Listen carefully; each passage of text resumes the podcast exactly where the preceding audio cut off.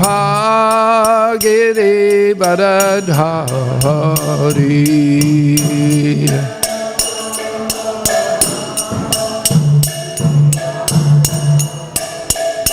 Jaya Gopi Jana Vallabha Girivaradhari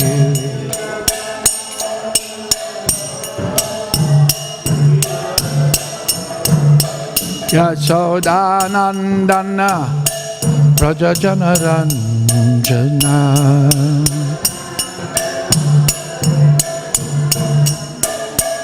Yashodanandana Prajajanaranjana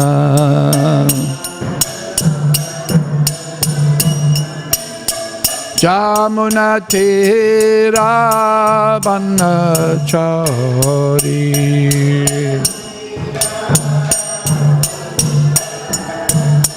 Jamuna Tera Vanachari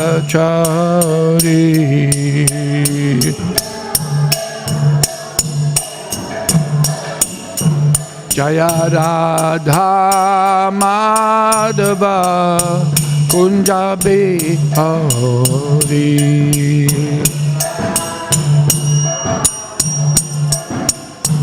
Kunja Behari Jaya Radha Madhava Kunja Behari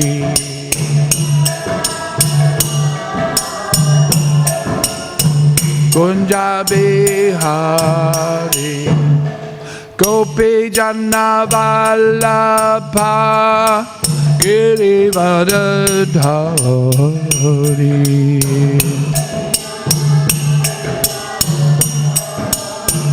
Girivardha Jaya Gopi Jana Vallabha Girivaradhari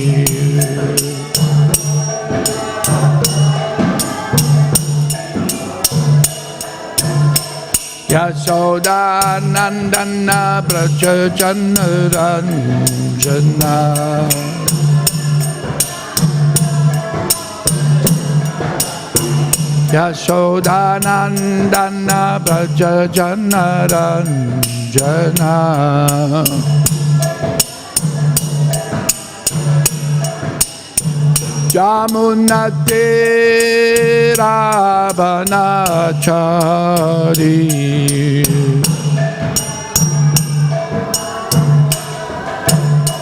Jamunati Ravanachari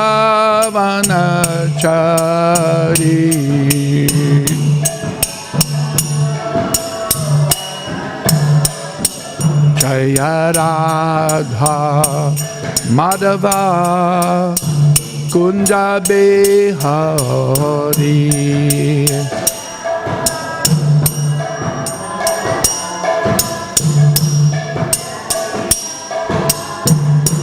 Jaya Radha Madhava Kunja Behari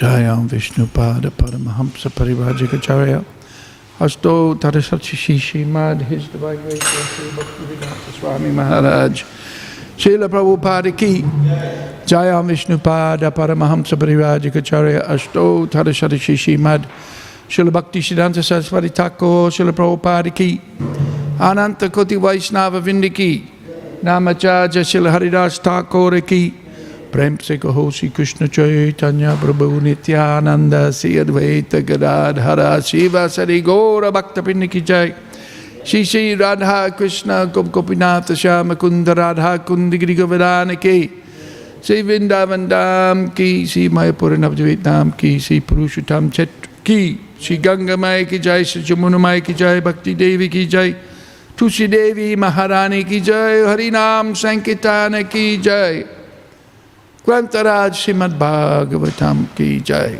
Nitai Gora Premanandi. Harebo Hare Krishna. All glories to the assembled devotees. All glories to the assembled devotees. All glories to the assembled devotees. All glories to Sri Sri Guru and Gauranga All glories to Srila Prabhupada.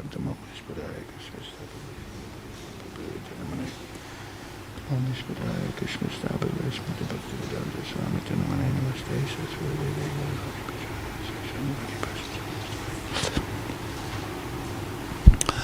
Om Namo Bhagavate Vasudevaya.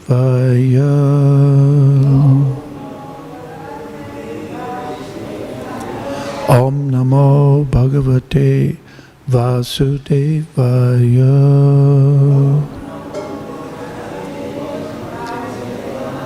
Om Namo Bhagavate Vasudevaya.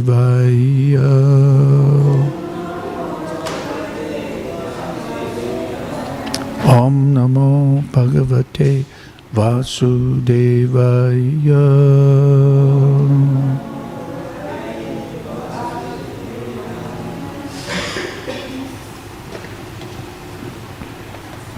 Today we're reading from Srimad Bhagavatam, Canto 7, Chapter 13, text number 20, what is it, 22 or 23? 20, 23, I think. Right? Whoop.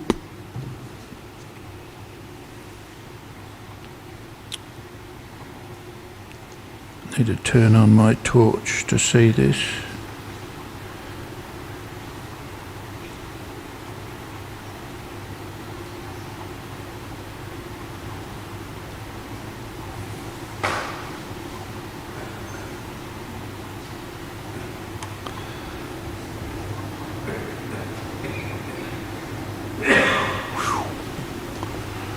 Not easy.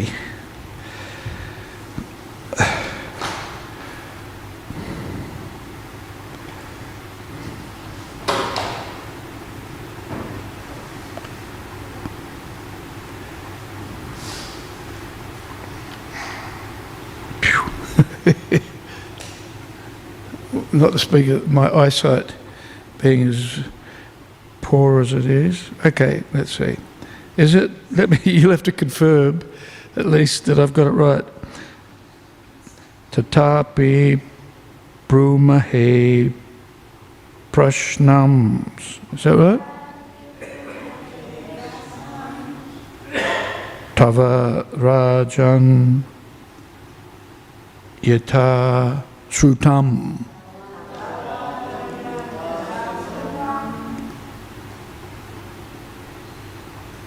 Sambhash Aniya Hi Bhavan. Atmana Sudim Ichchata Tatapi Brumahe Pram Prashnams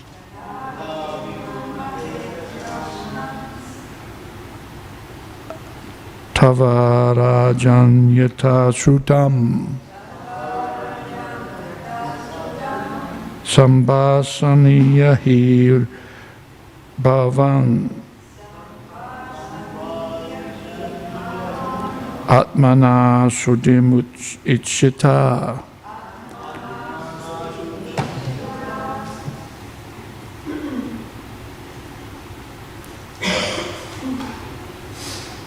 Kamari.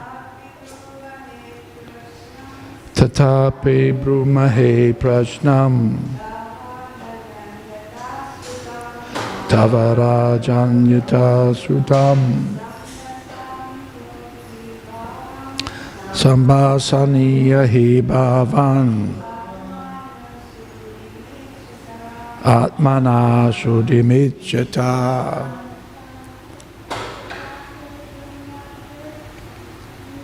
Tata Brumahe Prasnam.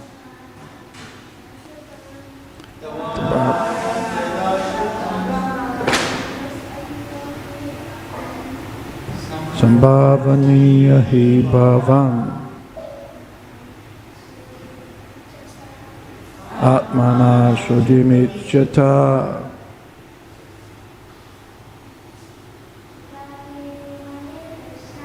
tatapi bra pran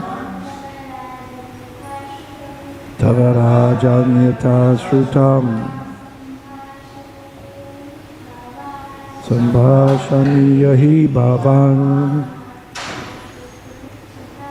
atmanasiddhimichita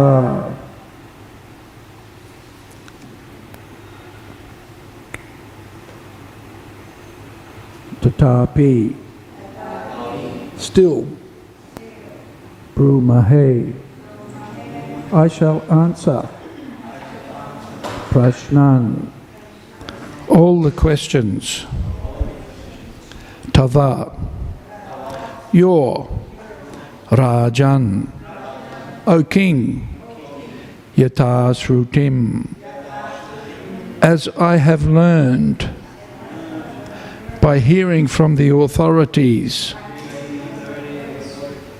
Samba. Uh, hang on, wait a minute. Sambhashaniya. Fit for being addressed. He. Indeed. Bhavan. You. Atmanaha of the self, Shuddhim, purification, Ichata, to one who desires. My dear King, this is a translation. My dear King, although you know everything, you have posed some questions, which I shall try to answer according to what I have learned by hearing from authorities. I cannot remain silent in this regard, for a personality like you is just fit to be spoken to by one who desires self purification. Purport A saintly person doesn't wish to speak to anyone and everyone. And he is therefore grave and silent. Generally, a common man does not need to be advised. Unless one is prepared to take instructions, it is said that a saintly person should not address him although sometimes, because of great kindness, a saintly person speaks to ordinary men. As for Prahlad Maharaj, however,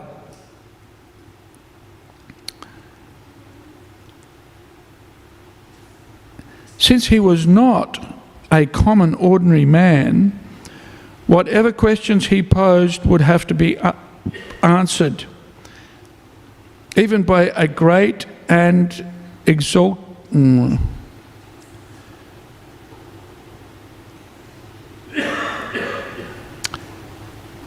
even by a great and exalted personality. Therefore, the saintly Brahmana did not remain silent, but began to answer. Am I getting this right? Yeah. Very hard for me to read this, but persevere. These answers, however, were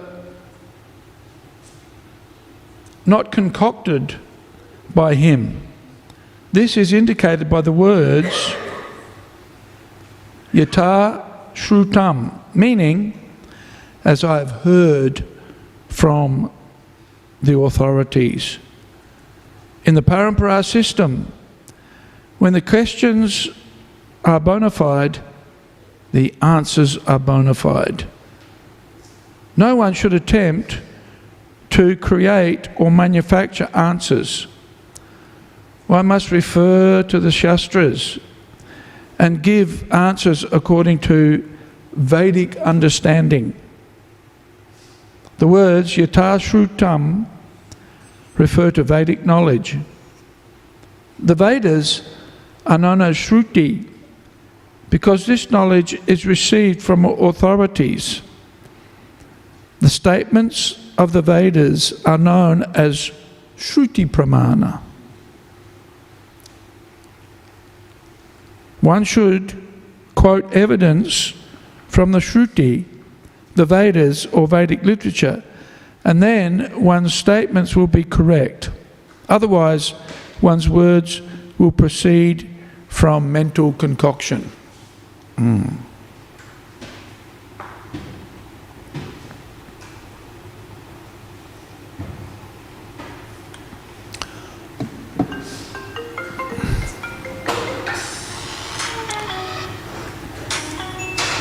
My uh, flashlight app's trying to sell me something, obviously.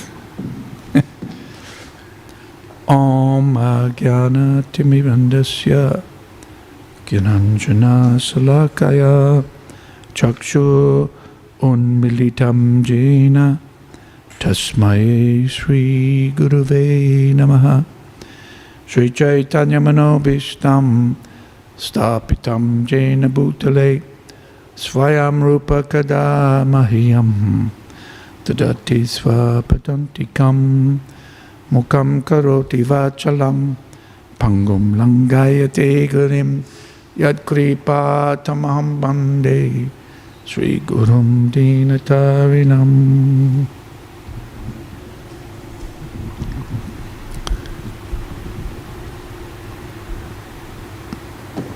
So, Srila Prabhupada makes a very interesting statement here. He says, ordinarily, saintly persons don't talk to the ordinary man. In fact, Prabhupada says, what does Prabhupada say here? Um, basically, a common man does not need to be advised. a common man does not need to be advised. Which is interesting, very interesting. Because in other places we're encouraged to give everybody the Yare Dekatare Kahe, kahe Krishna Upadesh, right? Give to everybody the instructions about one's spiritual identity, who one is,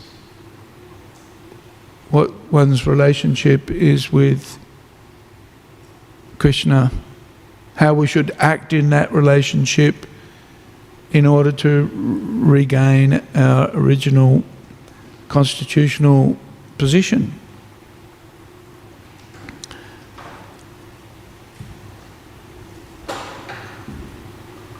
But within these instructions, there's a clarification of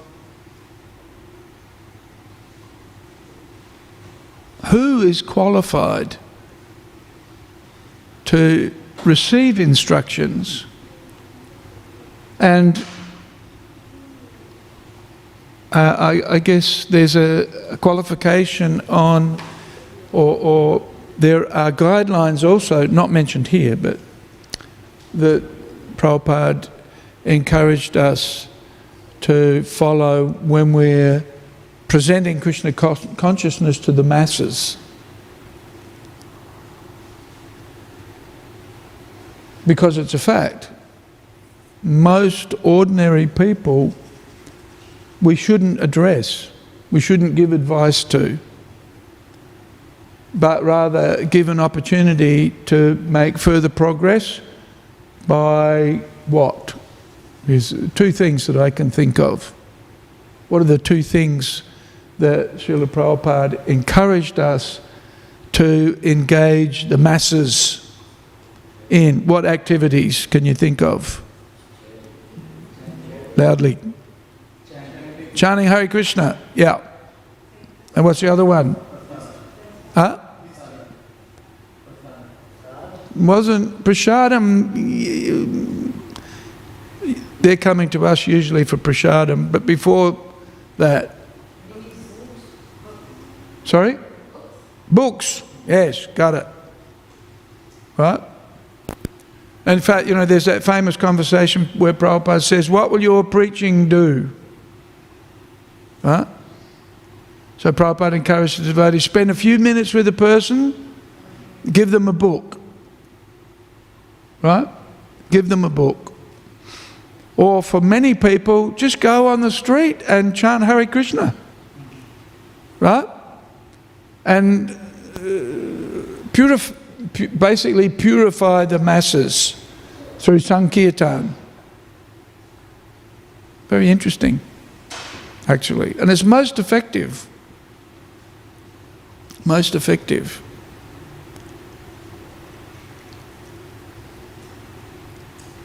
So, so the first, the, the, the, and, and so Prabhupada kind of supports that, or those activities, specifically for approaching the common man or the ordinary man. Kirtan, book distribution. But what distinguishes an ordinary man from an uncommon man? Right? And that's described here. Actually, we have two very uncommon personalities, and of course that's why they're that's why they're in the in the Bhagavatam. The Bhagavatam doesn't deal with ordinary people. Anybody who appears in the pages of the Srimad Bhagavatam is very special indeed. And so, Prahlad Maharaj is an exemplary Uh, he's one of the Mahajans, isn't he? Prahlad Maharaj. Very, very special personality. And we have the um, the uh, Python Brahmana. huh? And of course, this chapter is called The Behavior of the Perfect Person, right? So we're dealing with really exceptional characters. Even though externally the Brahmana appears to be um, an attached person, because he's so. it appears like he's eating too much, right? but Prahlad Maharaj is about to reveal through his questioning the qualities and characteristics, the internal qualities and characteristics of this very, very special Brahmana. Very advanced devotee. Uh, and as we were discussing the other day, we don't judge a book by its cover. Right? A devotee has to go deeply. Uh, into the internal workings of an individual to understand the true nature or the true character. And of course, uh, we do that by questioning, right? By asking questions. Prabhupada says the most important quality of a man is what?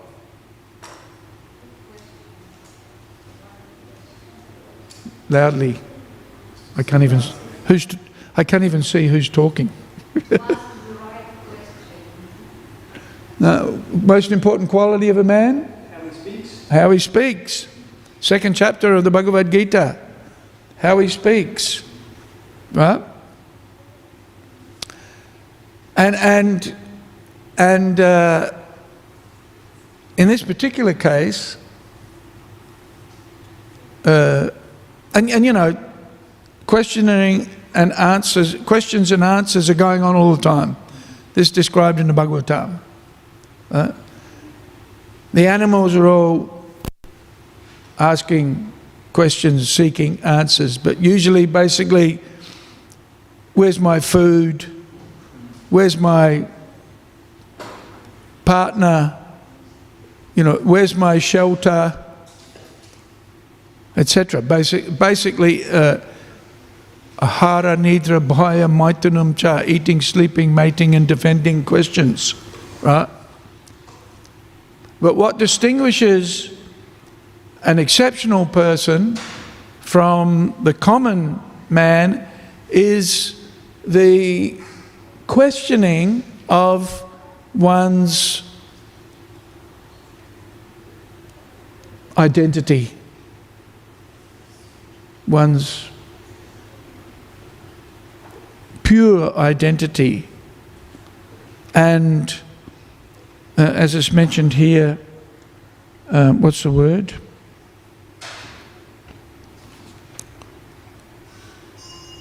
Shudhim, right? Shudhim Icchata.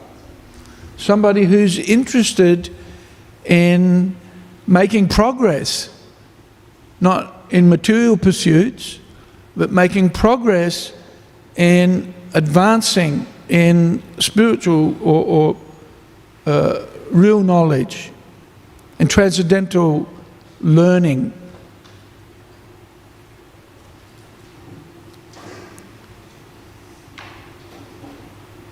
So that's what differentiates a common man from a transcendentalist or somebody who's interested in spiritual life is that ability to ask the right questions.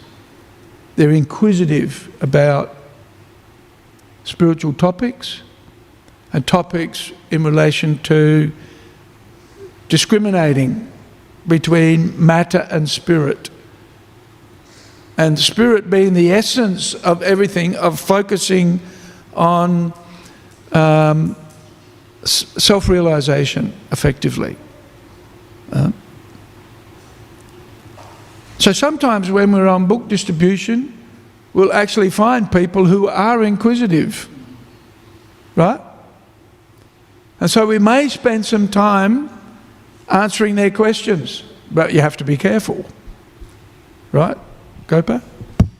Because sometimes, you know, we've been on book distribution, we've found somebody who asked questions, but then after half an hour of wasting time, they say, Jesus loves you, and off they go. so even though there's inquisitive, so apparently inquisitive, it's, it's a it's, uh, it's um, not sincere, right? It's just argumentative, effectively. Right? So it's the, the, the quality of the questioning has to be focused on, um, what was it again? Atmana, Shuddhim, Icchata. Atmana means of the self. Shuddhim, purification. Icchata, one who desires, right? One who desires.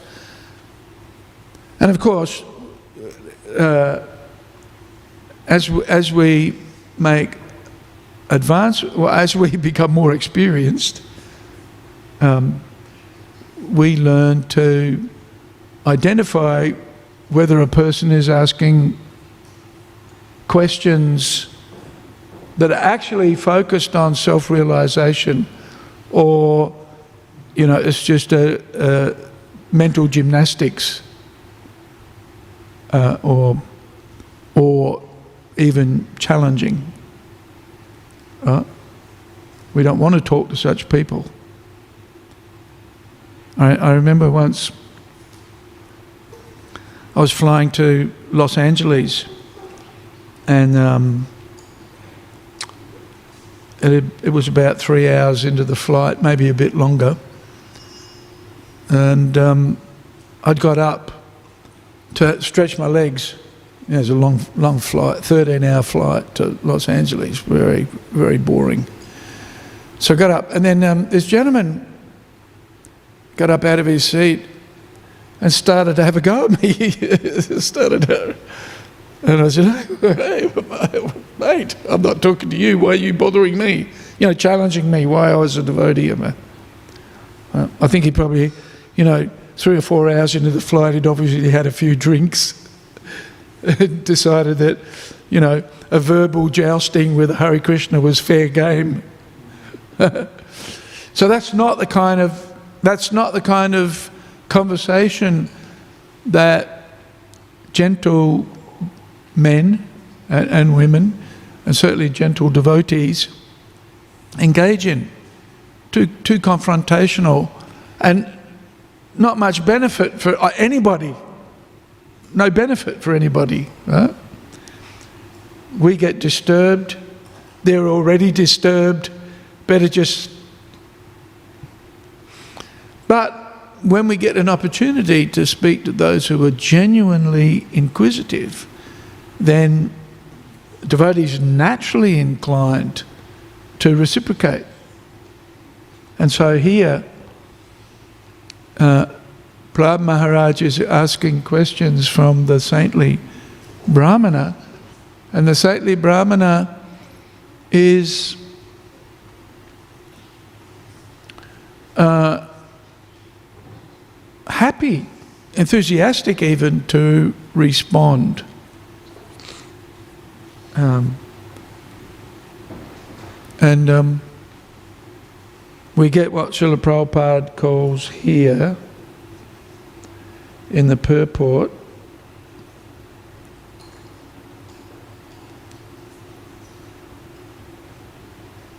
in the parampara system when the questions are bona fide the answers are bona fide right what does that remind you of, if anything?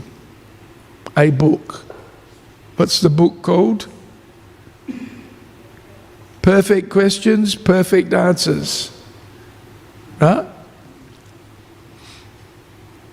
Which, to be honest, was the first book that I read that actually made a lot of sense to me. I would read the Bhagavad Gita and I couldn't just cope with all of the terminology.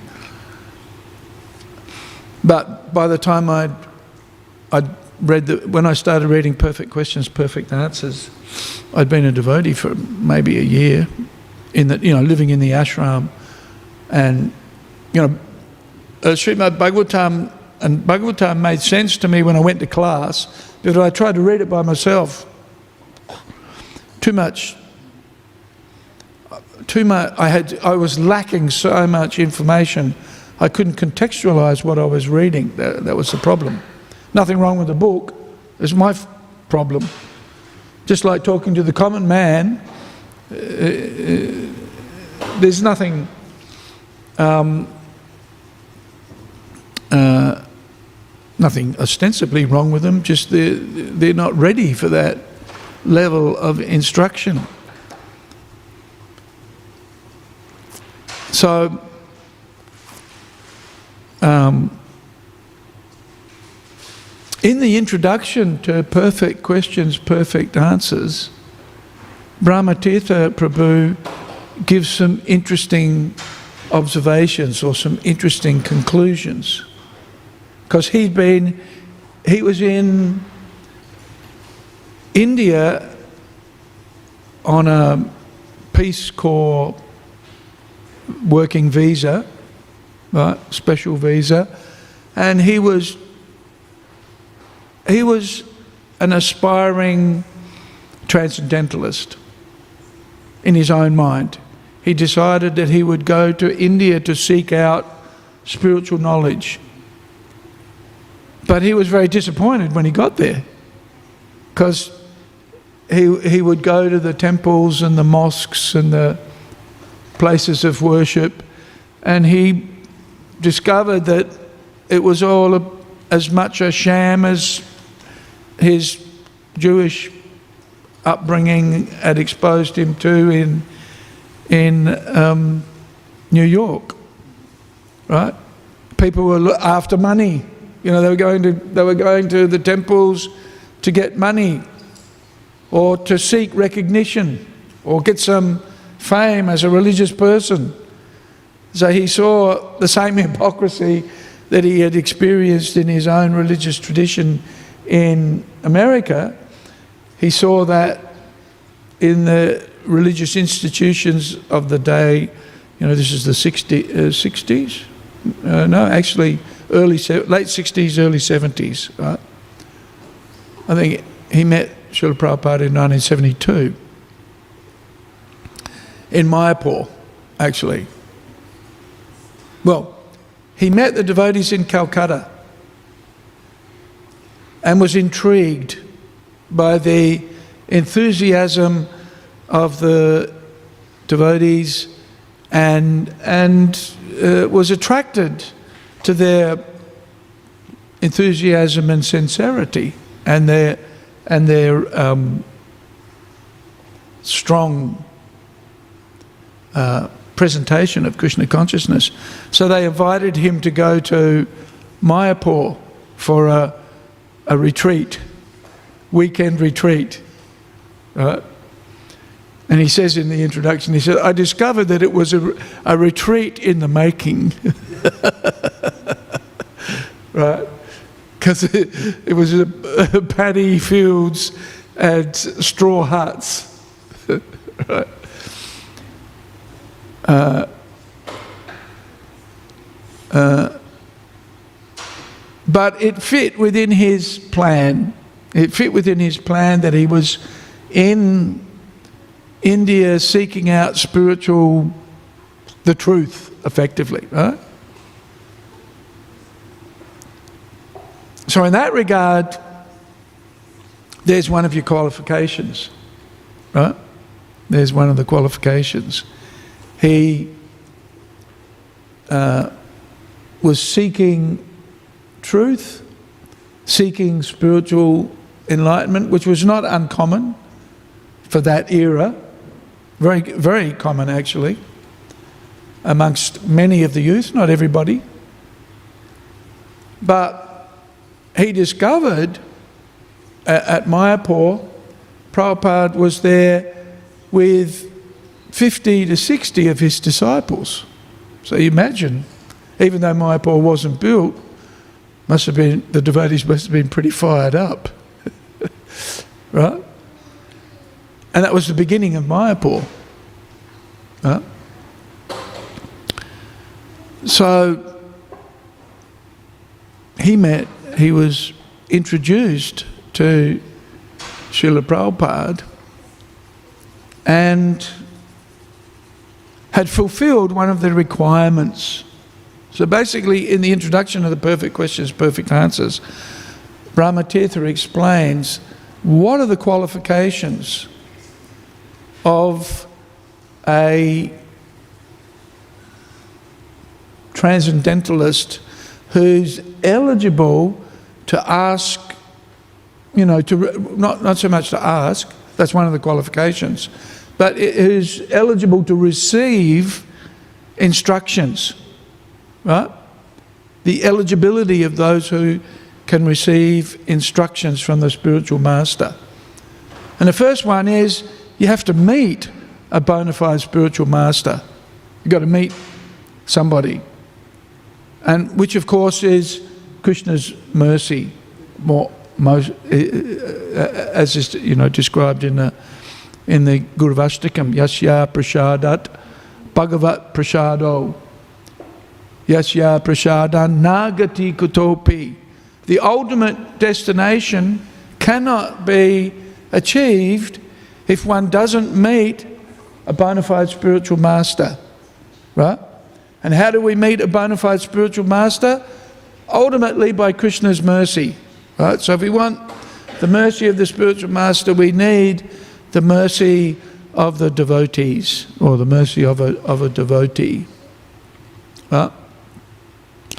So he'd fulfilled the first requirement. He'd somehow, by Krishna's arrangement, by Krishna's mercy, and of course, Krishna reciprocates with the devotees. Devotees have a desire to understand Krishna or God. Even they may not know the name of Krishna, still there's that, in, that inspiration or that inclination. What is it? Ado Shraddha. There's just faith in the individual. I remember I, I used to go to, I was, I was brought up in a Christian uh, family, and um, I used to, I can't say that I liked going to church. I must have because I used to serve on the altar and um, two days a week. It would be Sundays, which was probably, a, I think, a 10 o'clock service. But I also used to serve on Wednesdays and that was a seven o'clock in the morning service so that meant i got up at six 6.30 so that's you know for a for a 13 year old, that's pretty keen when you think about it. And I liked it. I liked this, you know, doing the service. I enjoyed that. And I also enjoyed hearing, or not so much, but didn't, I liked to hear, I wouldn't say enjoyed, but I liked to hear the philosophy.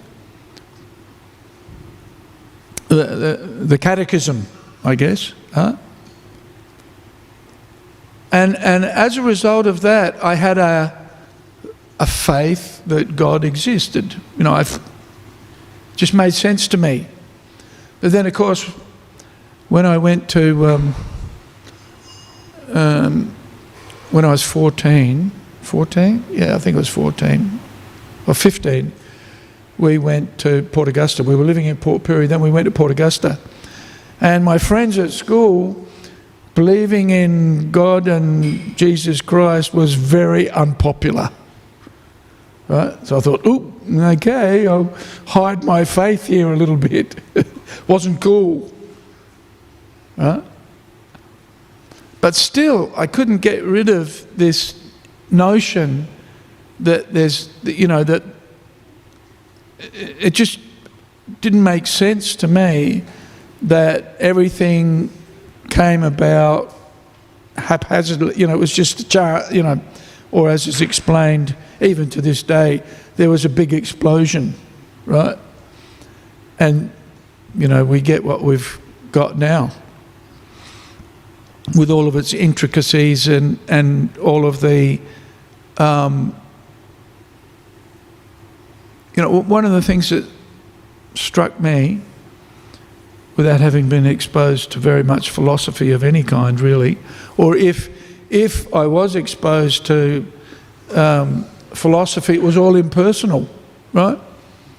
Reading books, popular books that you find in, you know, I used to go to the Theosophical book shop, Theosophical Society bookshop. I'd go to the Third World bookshop and look for books on esoterica, on spiritual subject matter, but most of it, most of the conclusions all impersonal. Huh?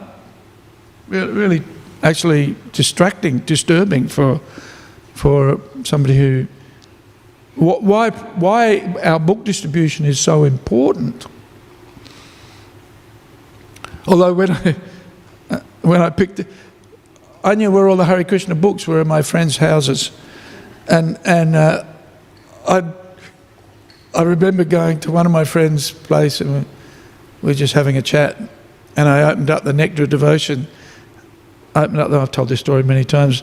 And it, it was describing Krishna as a cowherd boy herding the cows and playing with his friends in the forest of Vrindavan. You know, that was just like, whoa, this is far out.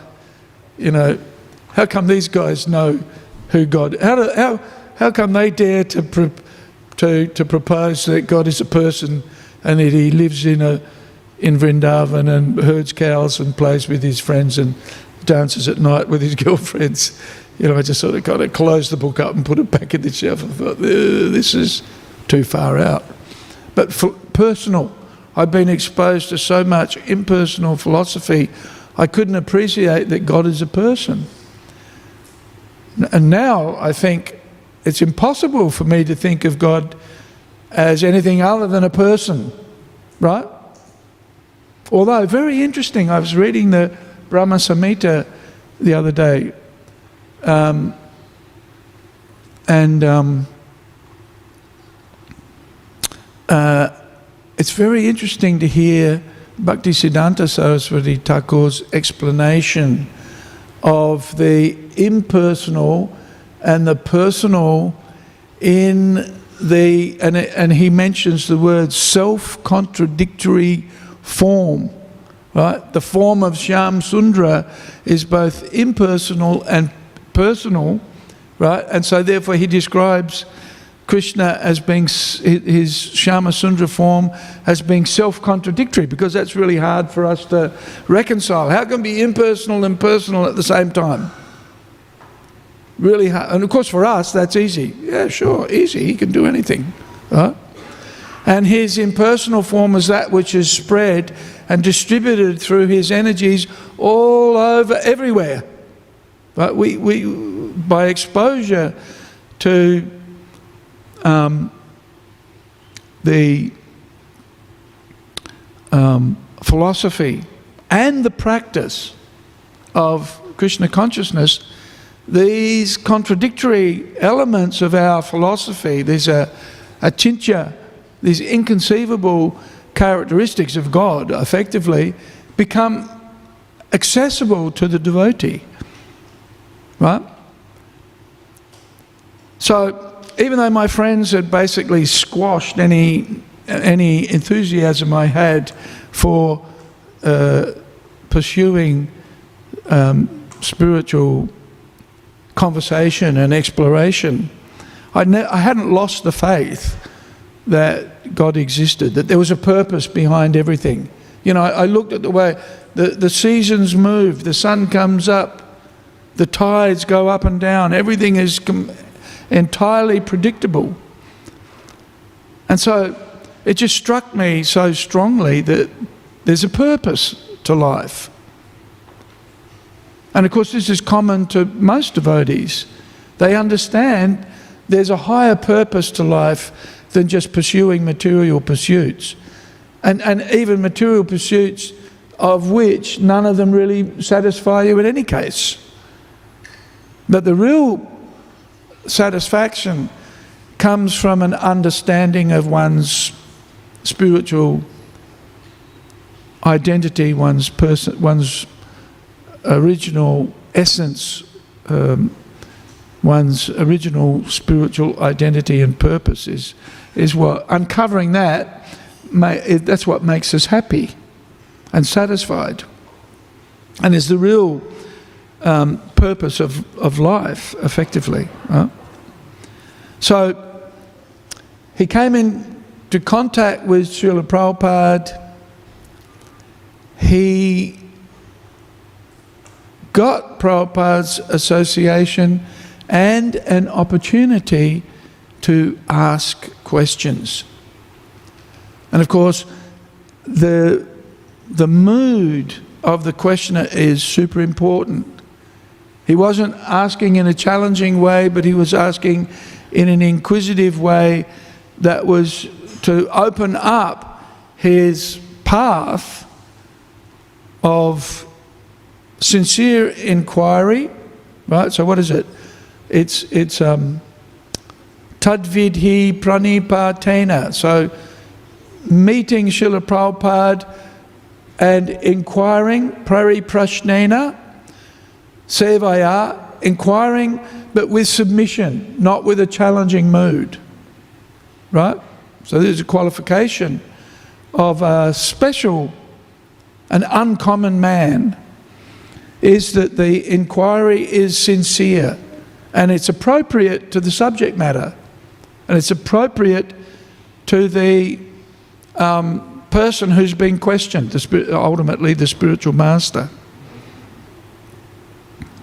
And so it's very interesting. Brahmatirtha says, I don't know whether my questions were really bona fide or not, because he's, he's being humble. Huh?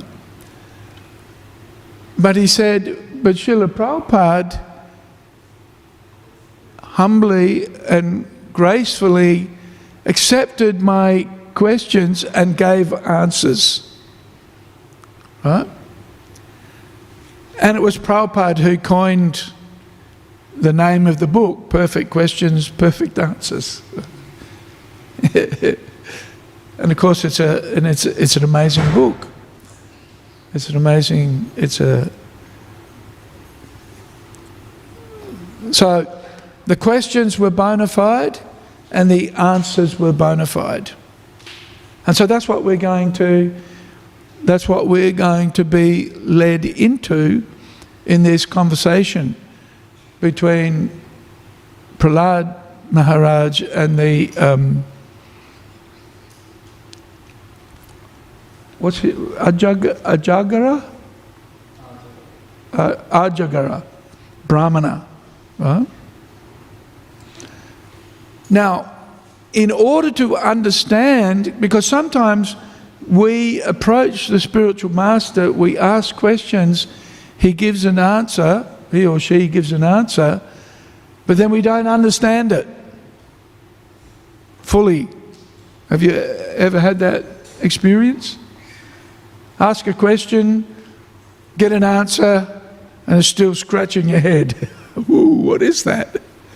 Right?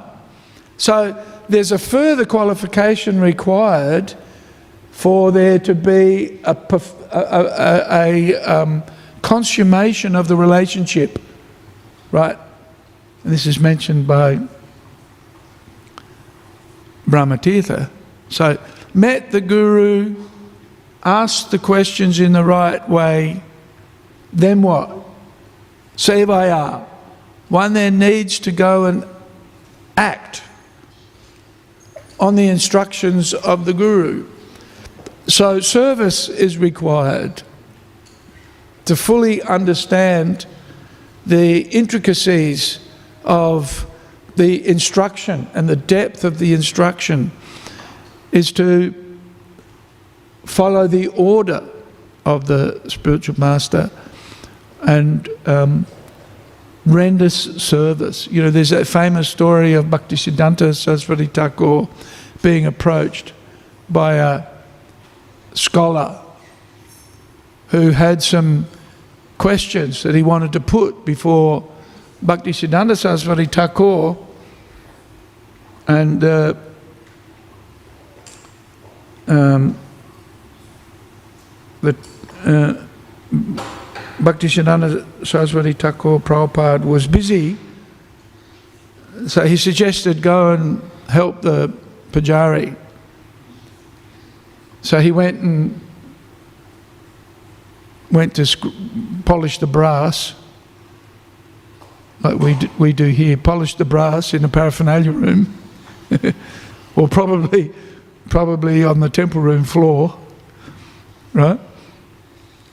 And then in the engagement of that service, the, the questions that he ha- had were actually resolved through the rendering of the service, right?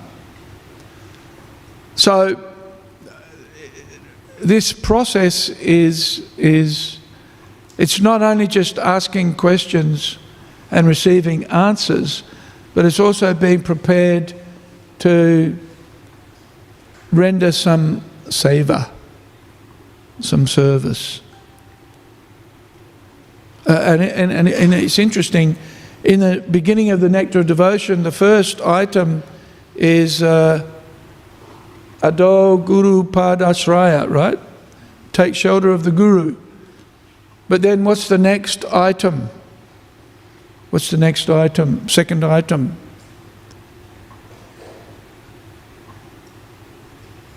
Atu? Diksha. Huh? Diksha. Diksha. Take initiation. Yeah, and then what?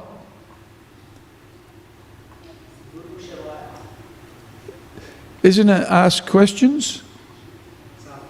After that. Yeah. Well, that's interesting order, isn't it? First of all, you have to take initiation. Of course, we wouldn't do that. We'd make sure that the person was qualified first. In fact, in Melbourne, we make devotees really jump through quite a few hoops before we'll recommend them for initiation. uh, so we, and of course, Prabhupada did instruct us to do that. But uh, yes, in those beginning instructions, or four, four items, I think it is, of the Nectar of Devotion, asking questions and then being prepared to render service, to accept um, what one would ordinarily not want, and to give up those things that one might ordinarily want to keep. Right? So, um, one has to pass the test of the, of the guru. And ultimately, that means passing the tests that Krishna puts before us uh, in order to fully realize or fully understand the instructions coming from the spiritual master. One has to render service. So, Brahmatirtha um, makes the point uh, or, or, explains his good fortune in meeting Srila Prabhupada and how by that good fortune he was able to fulfill um, the requirements of a, of a disciple and um, ask the appropriate questions and, and render some service to Srila Prabhupada and, and ultimately uh, become a, a, disciple of um, His divine grace.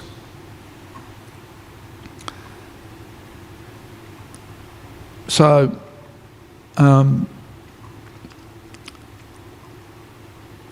that's important for us. Our um, good fortune is we've come into the association of the devotees. We've come into the under, under the shelter of Srila Prabhupada, and we have an opportunity to perfect this process, which is inquire submissively, render service based on that inquiry. And of course, for us, that means um, Sankirtan, right? Really effectively. Jagyai Sankitan Praya Yajantihi Sumeda Saha. Right?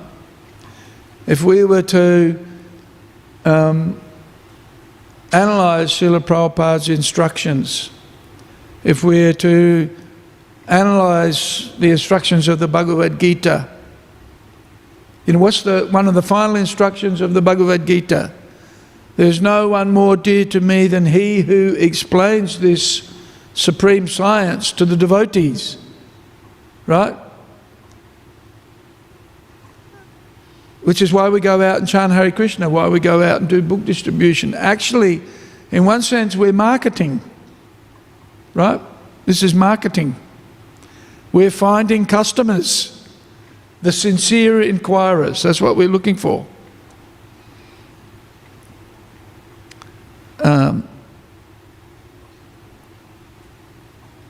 Jagyoy Shankitan Praye Yujantihi Sumedisaha. If we look at the Bhagavatam, study the Bhagavatam, of course, our goal is to, in our original or uh, eternal spiritual position, become a resident of Vrindavan. Right? This is recommended by Rupa Goswami, recommended by Srila Prabhupada, by the Acharyas. Our, we want to uh, regain our position in our spiritual, uh, eternal spiritual position in Vrindavan.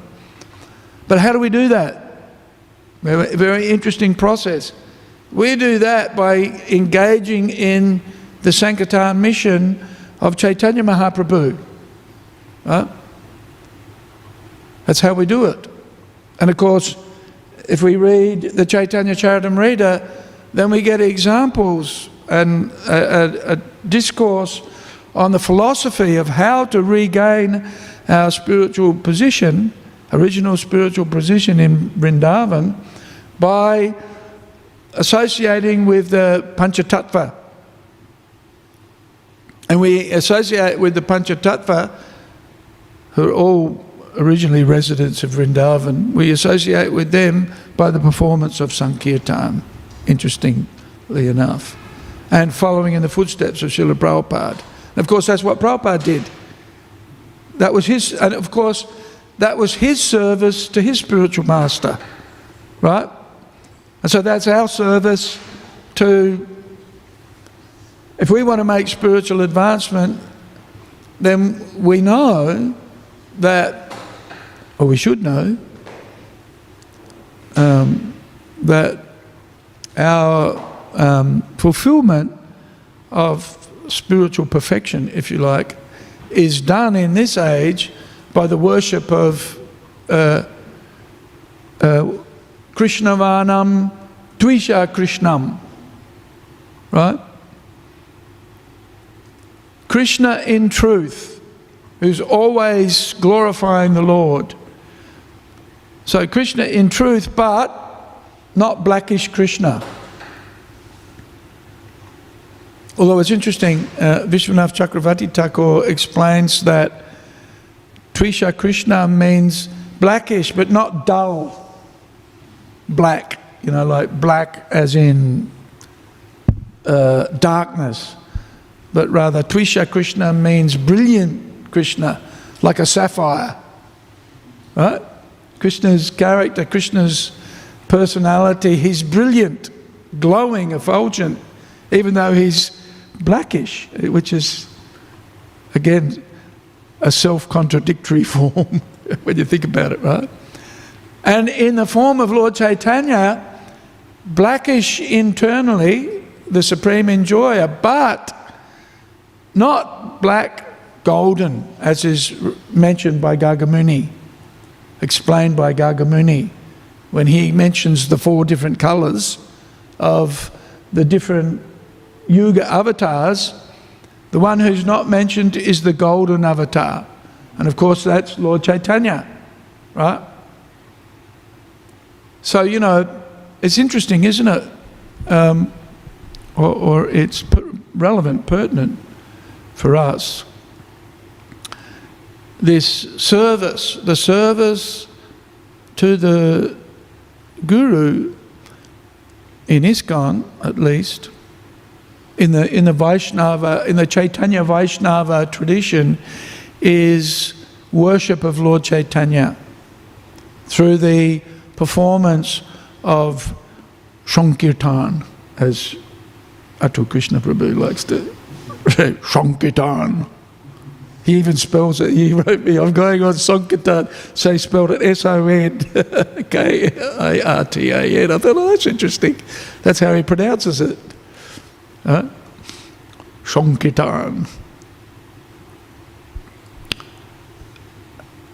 And, uh, and of course, why the Vaishnavas are so glorious and why, and why Krishna has such appreciation for his devotees, even because the Sankirtan mission is mainly about helping others. You know, this is the Gopi Bhava. Not helping yourself so much, but helping others. Huh? So, very interesting for us, the, the perfection of this, this hearing and chanting is ultimately perfected in the rendering of service. Uh, um, um, through through the congregational Jagyai Sankirtan Prayar Yajantihi. This is for intelligent people. Uh, very intelligent people, the most intelligent, the most finely intelligent people are those who take to the worship of Lord Chaitanya in this age through the chanting of Hare Krishna.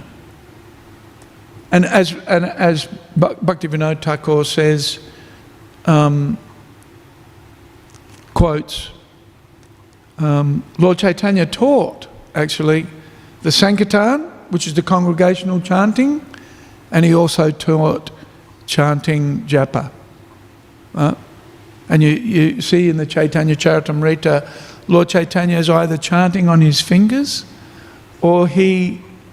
you know, because he's a sannyasi, so no possessions, but he would not uh, cloth, right?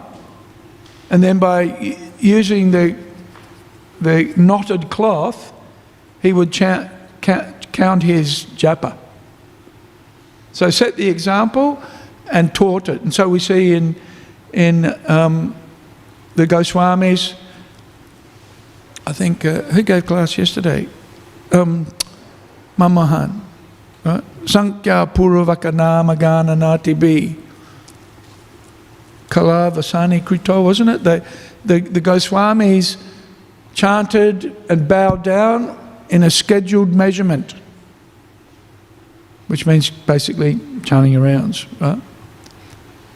So that's how, you know, we worship Lord Chaitanya by chanting japa, our personal um, purification, personal meditation. But we also chant Hare Krishna in Sankirtan, and, and generally that Sankirtan is performed for the benefit of others.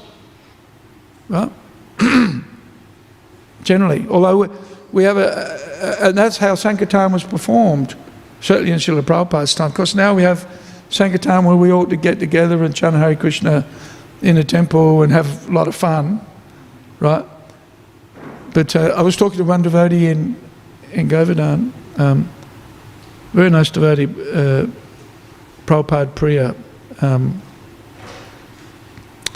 and she was telling to me how she feel when she first started going to sit down kirtan, you know, in the temple room, she said, I felt uncomfortable. we never used to do that. I felt being, I felt like I was being selfish. Right? And I, t- I said to her, yes, if, if the devotees in, in, in my era as a young devotee, if the temple president found you in the temple room chanting Hare Krishna with your friends, he'd say, haven't you guys got some service to do? Because for us, Sankirtan meant go out on the street as Atul was mentioning the other day, with Korma Prabhu, right? And have a, a um, deeply absorbing kirtan. Because here's the interesting thing even though our kirtan was for the benefit of others, for some reason, with Korma, or with anybody really, when you go on Sankirtan and you are engaged in the, absorbed in the Kirtan, you're not in, you're not in Bourke Street, right? You're not in Swanston Street. You're in Vaikunta or beyond. And you see it, you see it. The Sankirtan party comes down, I've seen this many times, say coming down to Bourke Street Mall, and everybody's just absorbed in the kirtan, and then you see the look and the bodily features of the people observing the kirtan, right? And what are they doing? Generally, what are they doing? Have you been on kirtan? Sankirtan? What are they doing? Smiling. Yes, smiling. And you know, I've seen some really funny. Ex- one that struck me. There was this two-year-old kid, right, was standing, and it was attracted to the kirtan, and then was standing in front of the kirtan while we were all dancing and chanting, and the child was also dancing. You know, just move, not fluidly like the devotees, but just and then everybody was just laughing. Everybody was just. So, not in the. And, and, you know, that's a characteristic. What is it? Every word is a song, every step is a dance, right? This is the, the spiritual world. So, the unique feature of Sankirtan is by engaging in that service, you're no longer in the material world. You're out of the material world and in the spiritual world. Right? That's why the that's why the Sankirtan Jagya and that service, that service mood, And of course, anything that we do here in the temple is service to the Sankirtan Jagya, is an essential element of that good fortune uh, manifest in the opportunity to ask questions, but then uh, that understanding of the instruction, of the guidance that's given by the spiritual master is fully consummated when the devotees engage, engages in service. And especially if we engage in the Sankirtan Jagya and that direct service, well, it's indi- indirect in one sense, but direct in another, service to Lord Chaitanya, then we're connected. This is the, this is the mystic power of, of Lord Chaitanya's kripa. If this is why um, uh, Kaviraj, Krishna, uh, Krishnadas Kaviraj says, just use your intelligence to analyze the, the, the mercy of Lord Chaitanya and appreciate its, um, uh, what's the word, superiority, if you like, its potency, is by engaging in the Sankirtan process wholeheartedly, we get the ultimate prize, which is entrance into Vrindavan. Woo! That's pretty amazing. And it's mystic how that happens. It's mystical how that happens. Can't be explained by any material means, it can only be engaged in. So that rendering of service, and especially for us, rendering of service to Sri Chaitanya Mahaprabhu. So that's what I was thinking about this the other day. You know, there's a lot of, and it's not bad, obviously, it's, it's admirable and desirable that we worship Lord Ram, right? It's a topical, it's uh, of, of note this week. But actually, I was thinking, more important, and we don't have as much celebration of it as we should, but the ISKCON's establishing temples all over India, and who are we worshipping? And why, why we're a little misunderstood in one sense. Who are we worshipping primarily in our temples? Huh? And who else? Before we worship Radha Krishna? Gaura-Nitai, yeah. And Gaura-Nitai is ultimately the Panchatattva.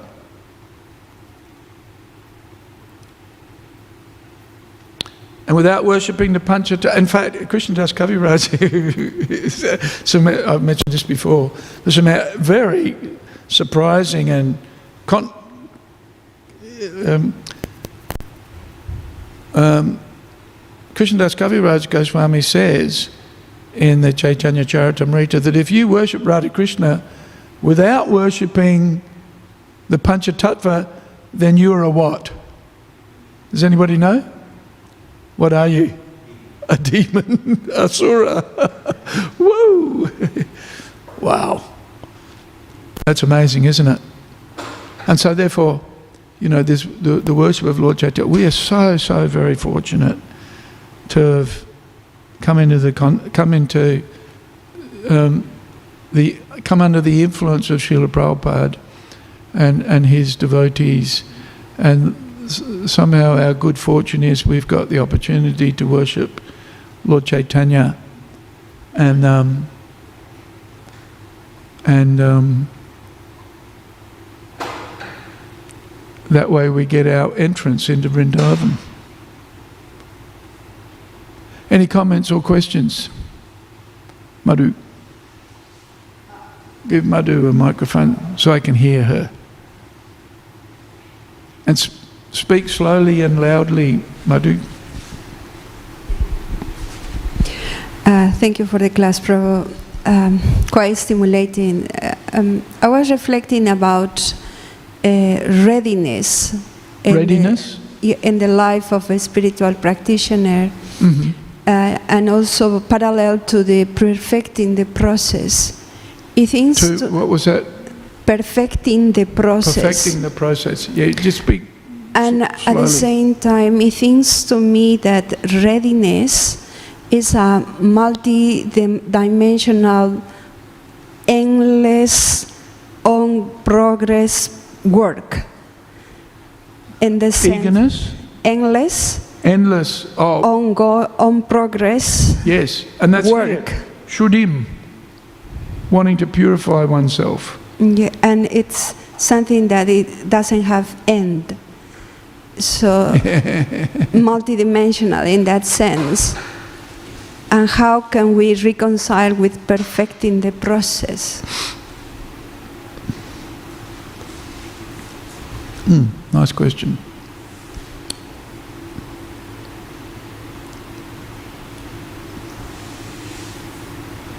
Surrender isn't something that we do ongoing, right? Uh,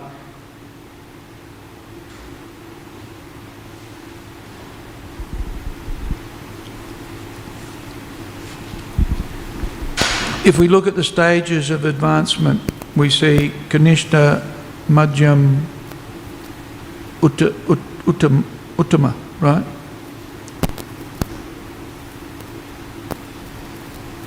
It's very interesting when we see Uddhava leaving Vrindavan. Nanda Maharaj and his associates pray to Uddhava or ask Uddhava, can you please ask Krishna that we be blessed so that we're always thinking of him and we're always engaged in his service. this is this is this is the residents of Vrindavan who that's all that's all they do, right? Is think of Krishna and render service to Krishna spontaneously, right? And they pray, and they're praying. Let us ask Krishna that we be blessed, so that we're always thinking of Him and render service life after life. so That's the mood of a devotee, right? It's, it's and it's manifest in the supplication, you know, the offering of oneself, and the prayer to always be engaged in service. So, um, a Kanishta Adhikari tends to think of themselves as the best devotee, right? I'm the most surrendered, you know, I'm. But a Madhyam Adhikari is one who realizes, hmm, um, there's a few areas of self-improvement that I could work on, right? And then an Uttama Bhakta always sees himself as being fallen. It's, the, it's, the, it's a characteristic of devotion, right? And so, um, and, and that, that characteristic is manifest in feeling fallen. Does that make sense? And that's, if you're feeling fallen, tick. That's, you, you've, you're making progress. That's understood. So, but you know, sometimes we think, oh no, I've got to keep on working on myself. And of course, that's not bad, that's good. That's a sign actually of advancement, of recognition of our conditioned nature and our, of our need to improve.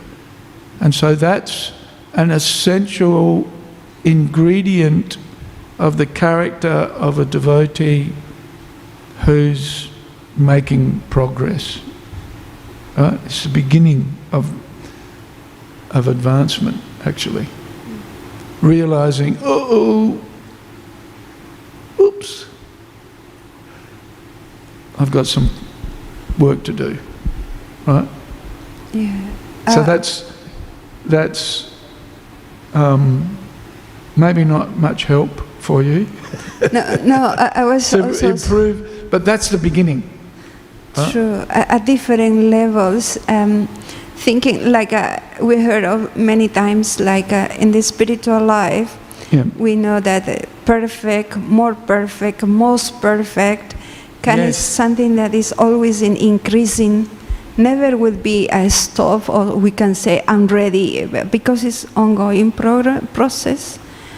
And but at the same time, many other factors because for example when we talk uh, today in the purpose said that common people they are not ready or they are not well it's not not ready to receive advice but at the same time like Prabhupada said he created the auspiciousness the piety in us it's not like uh, we were qualified and, and also strategies of preaching is the devotee create the auspiciousness for people to be re- so-called ready at that level Yeah.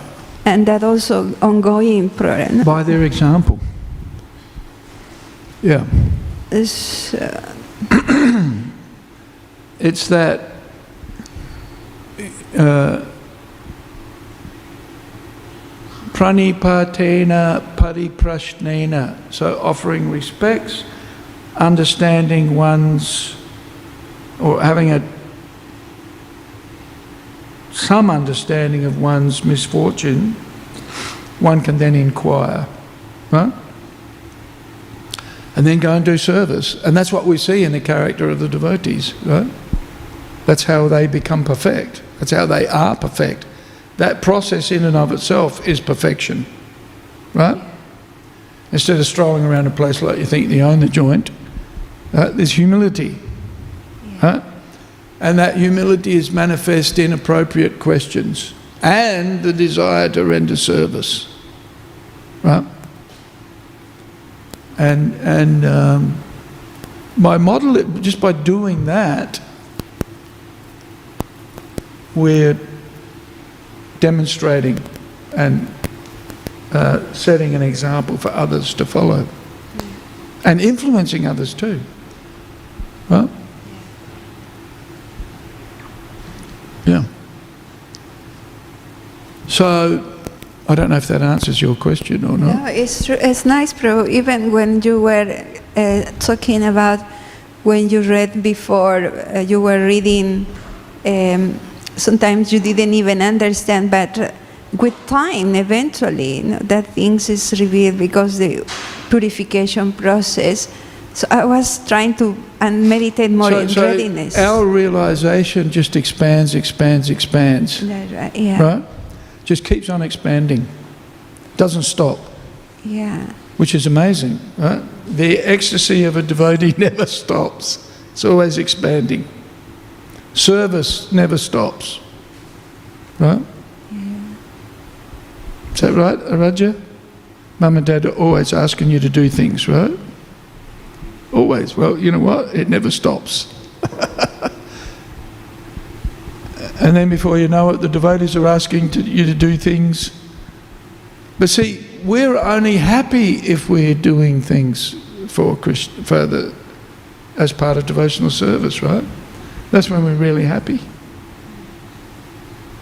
If we're doing things for ourselves, it's kind of like, mm, this is not so good. I'm not very happy about this. But if I do it for the benefit of others, ah, oh, now I'm feeling relieved. Isn't it? Mm. But of course, looking after yourself is also part of devotional service, not that we're foolish.